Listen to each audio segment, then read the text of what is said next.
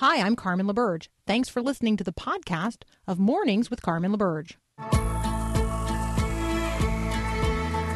Inspiring you to bring God back into the conversation of the day. This is Mornings with Carmen LaBerge on Faith Radio. If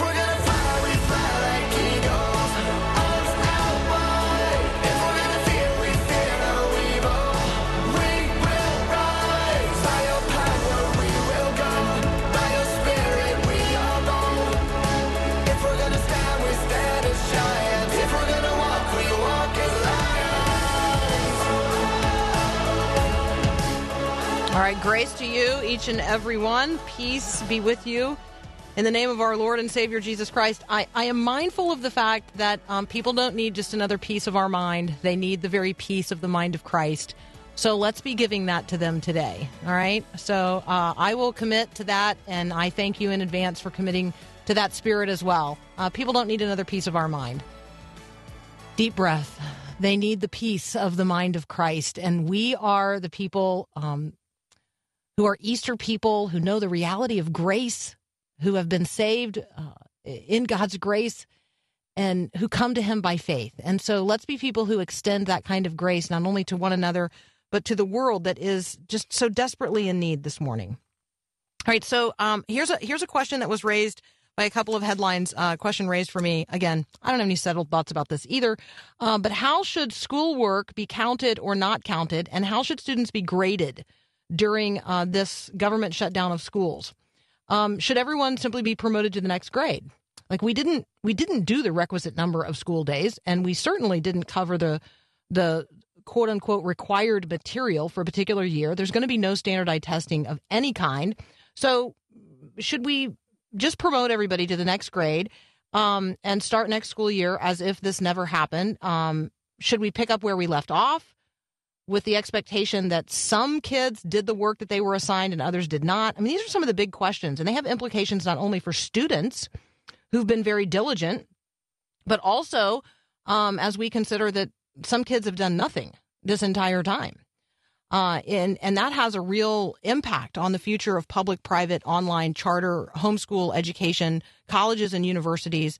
The California university system has already suspended the requirement for GPA and SAT or ACT tests for all those seeking admission to the system in the fall of 2021, which makes me ask the question how then are they going to evaluate um, the, the applications of students who want to uh, enroll, who want to become students in the, in the University of California system if they're not going to use GPAs and they're not going to use any sort of standardized tests? Good question. Uh, in Green Bay, they have adopted a hybrid system that sounds, I don't know, pretty legit to me. The Green Bay School Board has approved an alternative way of grading students for this school year. Uh, they're going to utilize a hybrid model for uh, grades 7 through 12. Um, they're going to allow parents and students to decide between a pass, no grade, COVID 19, um, or a letter grade.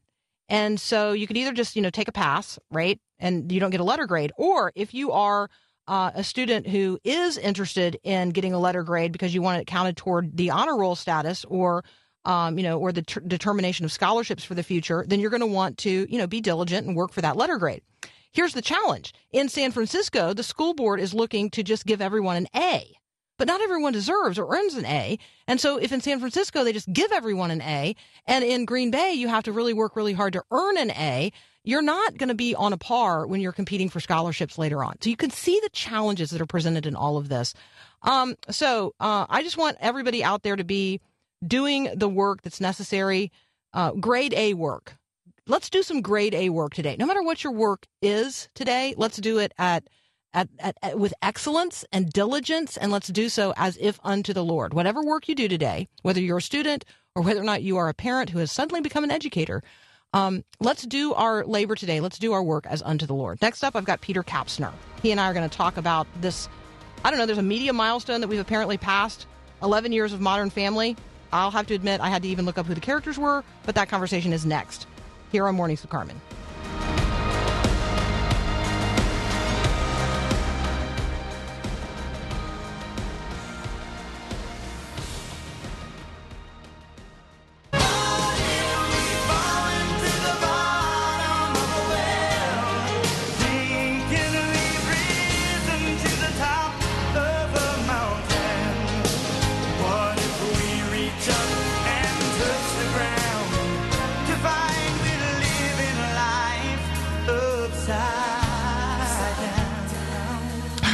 My uh, my prayer warriors are stomping around now. Thank you, thank you, thank you, thank you, Mary Rose. Thank you, Susan. Thank you, Blair. Thank you, Larry. Thank you for my prayer warriors who are now stomping around.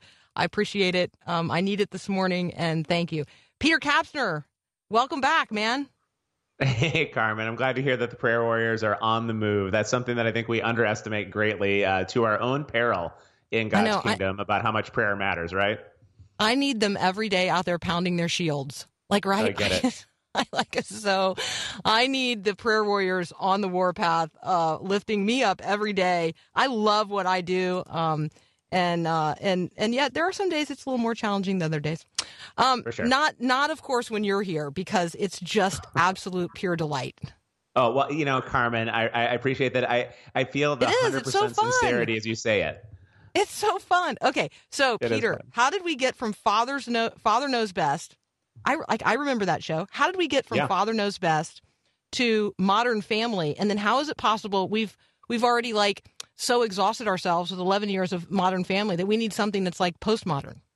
Yeah, it's a great question. And I have to confess up front that I am not uh, a modern family groupie in any sense of the word. It's just not a show that has ever appealed to me to want to sit down and watch. And, and that doesn't mean if there's listeners that have really enjoyed it that, that you know, I'm coming with any sort of judgment about it. But, but it certainly um, represents a significant break from the days of Leave It to Beaver, Beaver and Father Knows Best and some of what you referenced. And I think what's interesting about that, Carmen, is Hollywood scriptwriters, uh, and I have a friend of mine who is who has been deep in sort of the Hollywood script world and and what is required to be able to to get a successful quote unquote show, at least successful by metrics of Nielsen ratings and people watching these shows, is you have to be sort of edgy. You you, you can't just simply represent society as is. You have to somehow break the mold so that people then kind of have interest in watching and and whether we remember back or not, the Huxtable family on the Cosby Show, they really broke the mold when that came out because we were still in the kind of the throes of the civil rights movement. We are still trying to understand what integration of different races might have looked like. Uh, there was a lot of stereotypes about African American people and what they may or may not have been capable of that were really awful stereotypes. And now we're being presented with uh, the Huxtable family. And Cliff and Claire are a physician and a lawyer in a very successful borough in New York City, and and that broke the mold, and and it changed people's minds, and it and it shifted away from what people saw as I guess quote unquote normal, and and Modern Family did much the same thing, and starting. Uh, 11 years ago, it would have been incredibly edgy uh, to have started with a gay couple being sort of the primary foundational relationship of the show. And of course, that got everybody's attention. That's not something that we see. That's not just representing what's going on in the world. That's somehow pushing the envelope as scriptwriters are going to want to do so that they can gain eyeballs and, and ratings. And from there, the family just continued to evolve and they brought in new forms of families and new forms of love and and it, and it really captured the attention of people because it was different and uh, and and it normalized some things because that's the other thing that that shows do, especially ongoing television shows, much more so than movies, is they have a capacity to normalize new behaviors and new ways of being. And, and sometimes that's good. With the Huxtable family, that was a really important normalization moment to, to move away from some of the stereotypes and generalizations that persisted. Uh, in this case, the normalization, I would say, is much more akin to like the show Friends, where when you watch a, a, TV show that has 200 plus episodes, like Friends or, or like Modern Family, you really become attached to those characters. They become part of your life. You're emotionally invested in the ups and downs of their lives, and you begin to sort of model in some subtle and sometimes overt ways your own life after theirs. And after all, if, if this gay couple can be having a normal relationship on Modern Family in terms of quote unquote normal, and and they're adopting kids and they're experiencing the highs and lows of life just like I do. Pretty soon everything has shifted. And and so I think that's that's a long answer to your question. How do we get there? But we get there because scriptwriters consistently need to push the envelope to take something outside of the norm and then increasingly make it normal. So as you have been, um, you know, reminding me of some of these other shows, I've made kind of a little bit of a uh, you know, sort of a progression over time list. So you know, we had we had Leave It to Beaver and Father's Father Knows Best in some of the shows during that time period, and then we do have um, a season during which we have like the Cosby Show and the and the Huxtable family, um, and then it feels like we do make this shift as a culture away from the family itself to um, friends, Seinfeld. So the way of putting a Yep. group of people together to whom you are not uh, in any sort of familial relationship, but sort of the creation of a sense of family. It, it occurs to me that we then transition to series where that even moves out of the context of uh, of the apartment, right, into Yep. the office, literally the office or Parks and Rec. Like we don't even we haven't even just moved away from having a network of friends. We've actually gotten to the place where we think that our primary relationships are at work. And that hmm. may help us understand why people are feeling so utterly isolated and dislocated right now because they literally can't go to the place where they have their primary relationships because their primary relationships are no longer in the home, they are in the office or, you know, or where they work at Parks and Rec. Yeah, I, I think that's a profound point you make there, Carmen, on that piece of it. And and it really shows another part of this puzzle is that people have begun to define family by the people that you love. It's no longer the nuclear biological family that defines family. It's who you choose to love. And that can happen as easily and readily in an apartment complex or an office, as you referenced, as it might be from your birth parents. And you know, one last piece of it is is in not understanding maybe the power and the reason and the rationale for why God did create the nuclear family as male and female, uh, husband and wife, and having the offspring come from the two of them and that defining family, without having a really articulate view of why does that matter and why is that and how is that different from families that uh, are defined just simply by who you love without that, we're going to naturally begin to drift into all these different forms that you so aptly described. So I have a family member who suggested that in um, in the midst of this conversation, I consider checking out a show called This Is Us. Yeah, So there, there you go. That must be Yep. the uh, modern family replacement. This is us. it All right. absolutely is. Yep. You and I are going to leave that right there. We might return to this uh, at a later time. You know, I have to take a very brief break. When we come back, we're going to talk about relationships under stress during the COVID 19, I don't know, isolation process. We'll be right back.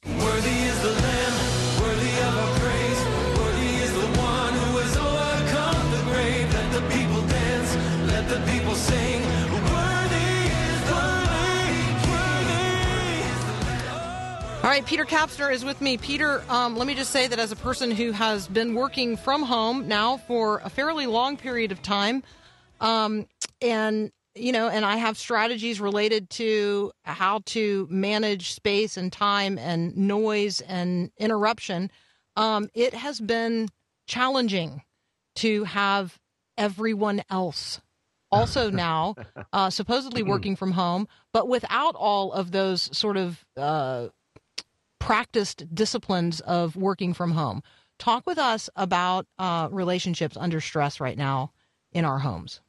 Yeah, well, boy. I mean, right? I can't even imagine how many of your listeners right now are saying, "Yeah, tell us about that," because we we are feeling the weight of that right now because the shift has been so sudden. It's it's not like we made plans to say, "Hey, look, why don't we go ahead and shift our work and our school life and uh, and think about this and pray about it for four to six months and start put some strategies in place." I mean, it was we went from we're heading to school, we're heading to work to lockdown around the country within the process of about 10 to 12 days. And, and uh, that's a, that's a pretty sudden and violent shift into a new set of circumstances. And, and so if people are feeling stressed, well, of course, I mean, anytime there's such a dramatic stress there or shift, there's going to be stress. It would be weird if people weren't feeling stress in, in the midst of all of this. And, and so in, in that, I think, you know, there's the, the psychological word uh, to describe people who are in addiction uh, called escapism. And the, again, I'm sure many people are familiar with that idea that when you're feeling stress and when you're feeling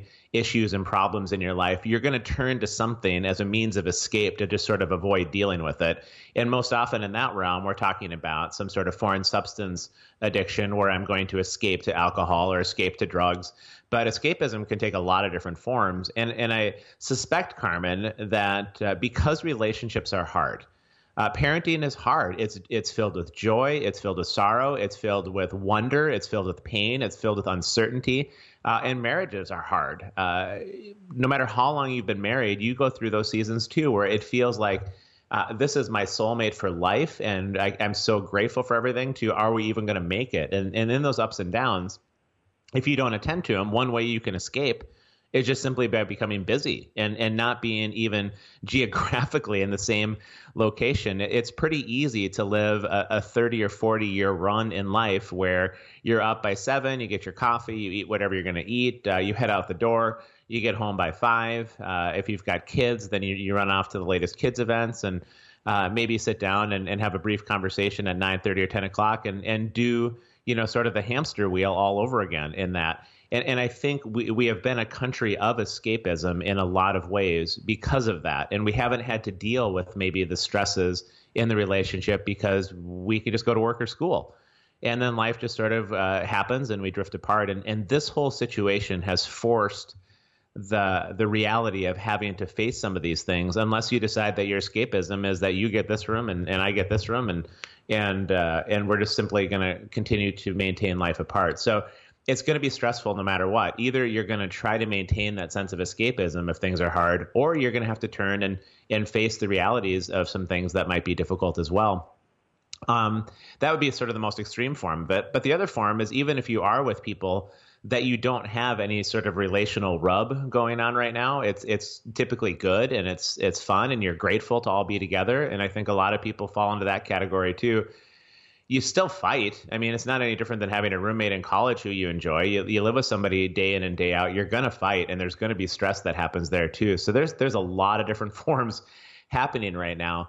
And in the midst of that, there's always an invitation, right? There's if you're willing to accept it, there's always the invitation to say, so what do I bring to the table that let's just say is less than optimal? And and how could the the potter uh, in heaven, maybe in the clay, begin to shape and mold me in these circumstances? So maybe I could become a better spouse or a better parent or uh, anything along those lines. Uh, but it's we're certainly in the frying pan right now. I think all of us. So um, there's a Wall Street Journal article that I just really want to encourage people to check out. Um, if if if you're interested um, in this conversation, work from home veterans have had it with you coronavirus rookies. Um, and uh, it just literally goes into uh, into the homes of people where you know one one person got there first, right? Which is always true. There's there's Yep. always one one person who was working for home from home before others, even if it was a matter of weeks. Um, but in many cases, there are people who've been working from home for a fairly significant period of time, and they have their patterns, they have their routines. They expect everybody to leave at a certain time and return at a certain time, and that basically um, their their home office is a sanctuary in between those hours, and that's just not true anymore. And so we need to negotiate. We need to talk. We need to be honest about what we're feeling and how we're processing things. I think my greatest concern is that people are just extending um, the time in which they are isolating from one another at home Yeah. um, because there are now an endless number of, of opportunities to be online doing things with people who are outside your home if what you're trying to do is avoid the people who are inside your home. And I see that as a as a rising concern.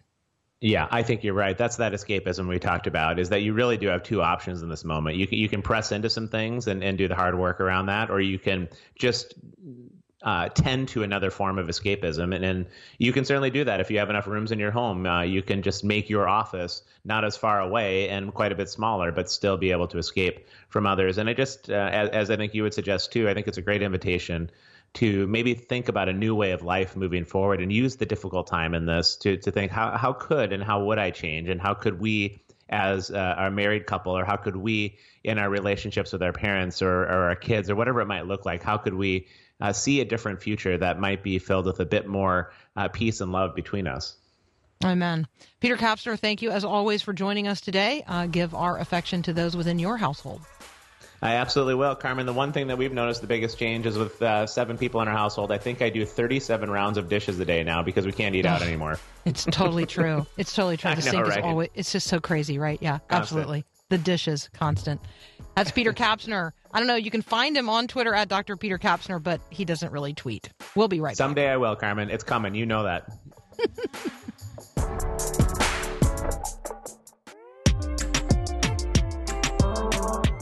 All right, I've added that to my weekend list. Jump Shot Movie, jumpshotmovie.com. Um, uh, I'm going to watch that. That sounds great. I'm also going to watch Inexplicable, which you can find on the Trinity Broadcasting Network, which we featured yesterday on this show. All right. You and I live in an age of religious pluralism. We all know that. We don't necessarily know how to engage uh, conversations with people who um, who hail from, let's say, Hinduism or who are Sikhs or Muslims or even people who are Jewish. We don't necessarily know how to identify um, the the symbols within their system of faith that really uh, point to Jesus. And so, do you know how to talk about Hindu avatars or Sikh gurus or Muslim prophets or even uh, the Jewish Messiah and help people see that that is the unknown God? Um, well, I have uh, Mathew P. John with me next. He is the author of The Unknown God, A Journey with Jesus from East to West. And he's going to tell us how to do that, how to identify um, those symbols in other religious systems that actually, really, ultimately point to Jesus. That's up next. Here on Mornings with Carmen, we have three copies to give away. You can text the word book to 877 933 2484. We'll be right back. In you I rest, in you I found my hope. Welcome back. I'm thrilled to be joined uh, today by Mathew P. John. Mathew uh, has a, a wide range of experiences and expertise. I'm actually going to let him tell us a little bit about himself. He's here today to talk about his newest book, The Unknown God A Journey with Jesus from East to West. Mathew, welcome to Mornings with Carmen. Thank you, Carmen. Um, I'm so glad that you invited me. Such an opportunity, privilege. Oh, I'm just thrilled to have you here. Why don't um, Why don't we start with this? What makes world religions, first of all, just an interesting conversation topic, um, and then why did you? What led you to write this particular book? Well, um, as you probably noted uh, from my biography, per se, uh, that I was originally born in India and I lived in the Middle East, and uh, now I live in the West. um, here in the U.S., Los Angeles. Uh, so in this transition from the East to the West, um, as you rightly pointed out, I've realized that the the religions of the world uh, really exert a certain kind of control on our belief system, and it in effect it affects our social behavior. And uh, for me as a Christian, how do I relate to people of other religions or no religions at all, and engage in a conversation uh, about Jesus Christ? Um, and is there a respectful way to do this? And this was the question from which the whole book and the journey started. So your own experience actually is um, is a wonderful window into the reality that not all of the world turns itself uh, to the living God, and certainly does not understand Jesus in the same way. So um, let's do this. Why don't you introduce our listeners to the six major religions in today's world that you cover in the book, and then and then we'll pivot and we'll talk about sort of how Jesus appears in some of them. Yeah, exactly. Well, um, as you just indicated, there are major, there are six major living religions in the world. There are, you know, there are many religions, obviously, but not of all of them are classified as living because uh, it is not, you know, they, they are not accumulating more um, um recipients or uh, growing in its own theology and all that kind of thing. So, out of the six major religions, we have uh, one thing I would um, I would rather um, um, uh, a call for the listeners to go to our website, which is uh, www.themosaiccourse.org, where we have developed a course on Christian response to all these different religions. It's a very respectful way of understanding the uh, foundational belief system of all these religions and how do we um, how do we find the redemptive grace in all these religions? How how are they looking for God in their own understanding? And obviously, as you mentioned, uh, they don't know Jesus Christ, uh, but uh, they are all looking to a savior figure in their own religion, which is uh, an uncanny resemblance to the Jesus of the Bible. So, what we are trying to do is to talk to them about the Jesus they know. And one of the uh, one of the shocking revelation you will find when you study these religions or the people of these religions is that uh, no, no, no person of any religion so far in my own life experience um, has ever had any say anything bad to say about Jesus Christ. Whether you're a Hindu or a Muslim uh, or a Sikh or a Buddhist, they all have a very respectful, if not reverential, understanding of uh, who the person of Jesus is. So the Mosaic course was developed uh, with the uh, with the idea that can we talk to them about the Jesus they know uh, and use that as a missiological bridge to invite them to the Jesus we know. So that's the that's the basic premise of the Mosaic course and the book. And the Mosaic course is free. Uh, and it is available online 24/7. So that's one of the reason uh, it might be much easier for the audience to, uh, for the listeners to to get a better perspective about what what I'm saying. So again, that is the Mosaic Course.org. Um, I am talking with Mathew P. John. He is one of uh, one of the people that I would say teaches at the mosaiccourse.org. There's actually a, just a, a, wide variety of really incredible um, people with whom he partners in this particular um, course, which started as the seminar um, Jesus the Only Way. Um, Yeah. We're talking today specifically about uh, Mathew's new book, The Unknown God A Journey with Jesus from East to West. I do have copies of the book um, to give away. If you're interested in a copy, just text the word book to 877 933 2484. Again, text the word book to 877 933 2484. Um, Mathew, let's um, let's get into the book a little bit. Um, when you when you think about how God is made known in the person of Jesus Christ, and then how you you use the reality that Jesus is present in these other religions, but but in an unknown way. Let's just talk about that moment when you see the light come on for uh, a person who has not believed in Jesus in this way, and then comes to this saving knowledge. Talk about that moment.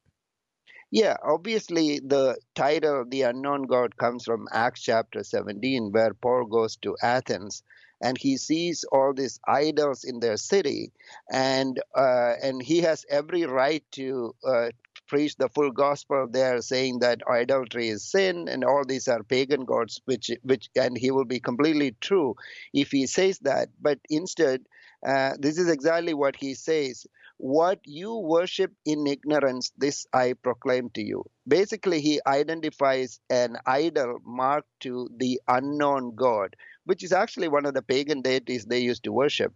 But he used that as a missiological bridge, and he talked about Jesus without ever mentioning the name Jesus in the whole um, the Areopagus or the Mars Hill sermon.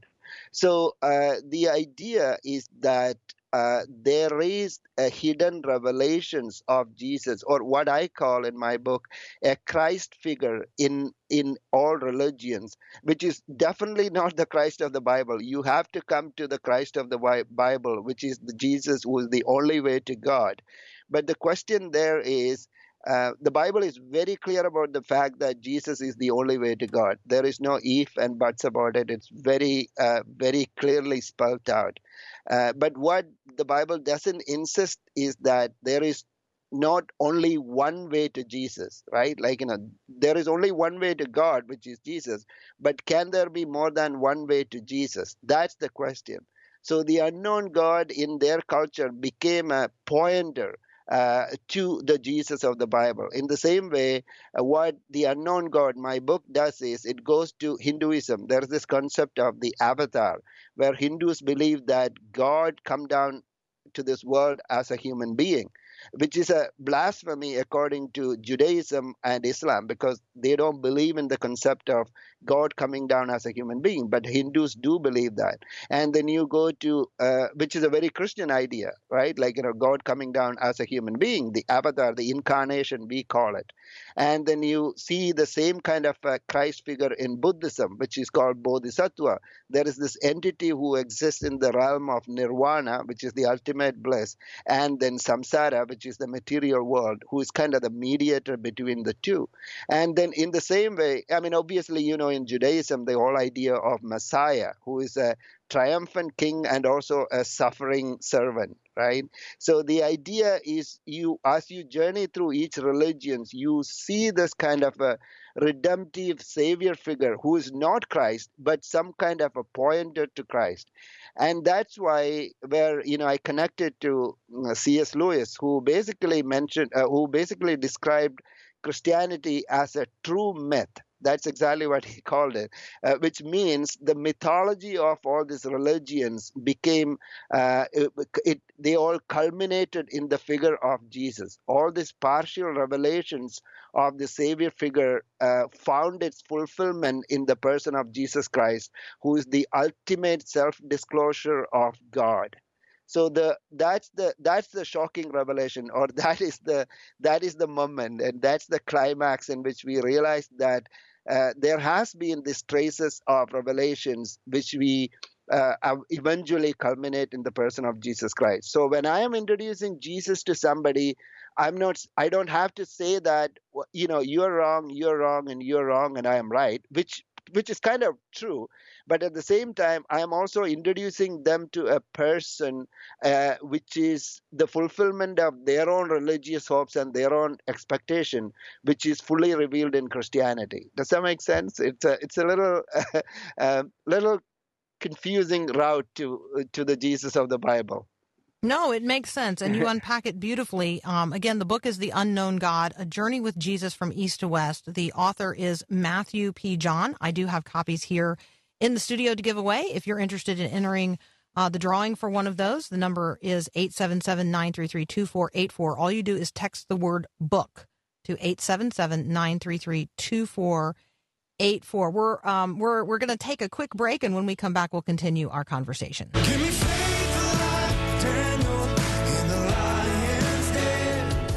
Continuing my conversation now with uh, Mathew John. He's the author of The Unknown God, a journey from a, a journey with Jesus from east to west. We also want you to check out the Mosaic course at m- themosaiccourse.org. Um, Mathew, I want to ask you uh, a little bit about a story that you begin to tell on page 29 uh, and then continue on page 30 of the book. Talk about um, the town where you were born and what is unique about your family, uh, your family history. Yeah, that's interesting because that uh, the, uh, you know when I wrote the book The Unknown God, I didn't want to write another book on world religions, which tend to be very boring and 800 page long. So I used the narrative arc to tell the story of these world religions, or rather, I would say the hidden revelations of Jesus in all these religions. Uh, so uh, I am originally I was born in a in a small town in India called Piravam which comes from the root word piravi, uh, which means birth. Now, the word birth, uh, you know, the the the the title, uh, the name birth they use is indicative of the birth of Jesus, because according to part legends and part history, one of the wise men who came to see Jesus at his birth. We know the famous Christmas story where uh, the wise men of the East came to see Jesus, and who are always kind of a mysterious figure uh, to me, always in the Bible. Who are these people? Obviously, they are not Christians and they are not Jews, but somehow the ultimate revelation of the greatest thing that ever happened in this world, which is the arrival of God into this world, was revealed to these people who are outside the Judeo Christian tradition. So for me, you know, because I was born in that city called Piravam, which which is believed to be the birthplace of one of the magi or one of the wise men. And actually, if you come to my little town in India, you're welcome. You're welcome to Google it, Piravam, and you will see a big a cathedral dedicated to the Magi. There is a big uh, Christian population, very active Christian population in that little town in India. So, um, so I wrote it as a, a story of uh, me as one of the descendants of the uh, the Magi, obviously being in that town. You know, I'm using it's a poetic license, right? Uh, as a journey of they took from the east towards the west, and that's how they found Jesus. Uh, and it is the same journey I took too, from the east, you know, where I was born. Then I lived in the Middle East, and finally in the west. So I kind of invite the readers on a journey uh, uh, and the footsteps of the wise men who on that journey we travel through different religions and find this uh, partial revelations of jesus or the christ figures in this jesus and realizing that they are not the fulfillment but eventually we, comes to we come to the jesus of the bible to see the culmination or the fulfillment of this their their religious expectation. Um, so yeah so that that's kind of the uh, the twist or the or the narrative arc of the story. So it wouldn't be another boring book on world religion. Yeah. Well, and then you go on to tell this just really extraordinary uh, story about what happened um, at school when you were 14, and I won't um, I won't give all of that away, but it is um, it is illustrative of of the way that God reveals Himself uh, in the context of of people's lives, and I, I just appreciate that. Um, my re- my listeners know that I love uh, appendices and epilogues and the things that come at the end of books. Talk with us about um, the epilogue. Uh-huh. yeah, um, uh, the the epilogue I mentioned uh, Hindu. I mean, actually, the prologue and the epilogue are connected. Uh, the story starts by me listening to a Hindu uh, uh, sloka, we call it, or Hindu mantra, uh, which is actually a cry for help from God. It's a very famous Hindu prayer, which goes something like Asadoma Sadgamaya. Uh, Mrityoma Amradam Gamaya, Tamasoma Jyotirgamaya, which essentially is calling, lead me from uh, the the uh, unreality or untruth uh, or falsehood to truth, and lead me from life, uh, from death to life, and lead me from darkness to light.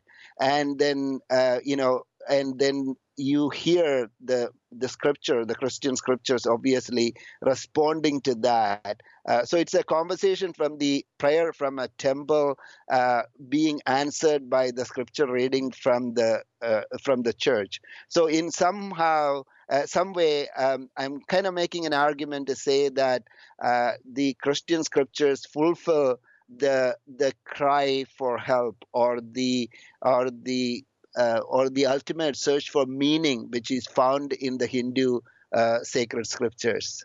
Uh, that that is the the the both the prologue and the epilogue. Yeah. Yes, and then that star that guided those wise men oh so long Exactly. ago, still moving Yeah. through the darkened sky beyond the horizons, its shimmering rays radiate the true light which enlightens every man. I am waking up. Those are the uh, concluding words of the unknown God, a journey from for, with Jesus from east to west by Mathew John. Mathew, thank you so much for joining us today on Mornings with Carmen. What a delight. Thank you, Carmen. Appreciate it. Let me remind our listeners if you're interested in entering uh, to win one of the copies we have here in studio, all you need to do is text the word book to 877 933 2484. We'll be right back.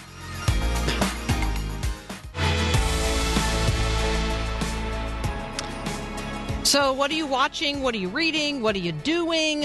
Let me know. Love to hear from you. Email me, carmen at myfaithradio.com. Text me at 877 933 2484. Thank you for all of those of you who are entering the drawing to win one of the copies of The Unknown God, a journey from Jesus from East to West by Mathew P. John. Um, lots of folks entering. It's a great book. Um, wonderful to help us understand world religions and how we engage people of different worldviews. All right, um, let me hear from you today. Uh, you know, I'm home. I'm working from home. So probably are you. Send me an email, carmen at myfaithradio.com. Tell me what's helpful about what we're covering, what you wish we were covering that we're not, all those kinds of things. Be, uh, be really encouraging for me to, um, to know that. All right, as we enter into this day, let us do so as saints. Let us remember who we are and whose we are and what in the world we're in the world to do. Have a great day and God bless. Thanks for listening to this podcast of Mornings with Carmen LaBerge from Faith Radio. If you haven't, you can subscribe to automatically receive the podcast through iTunes or the Google Play Music app. That way, you never miss an episode. It's also available anytime at myfaithradio.com.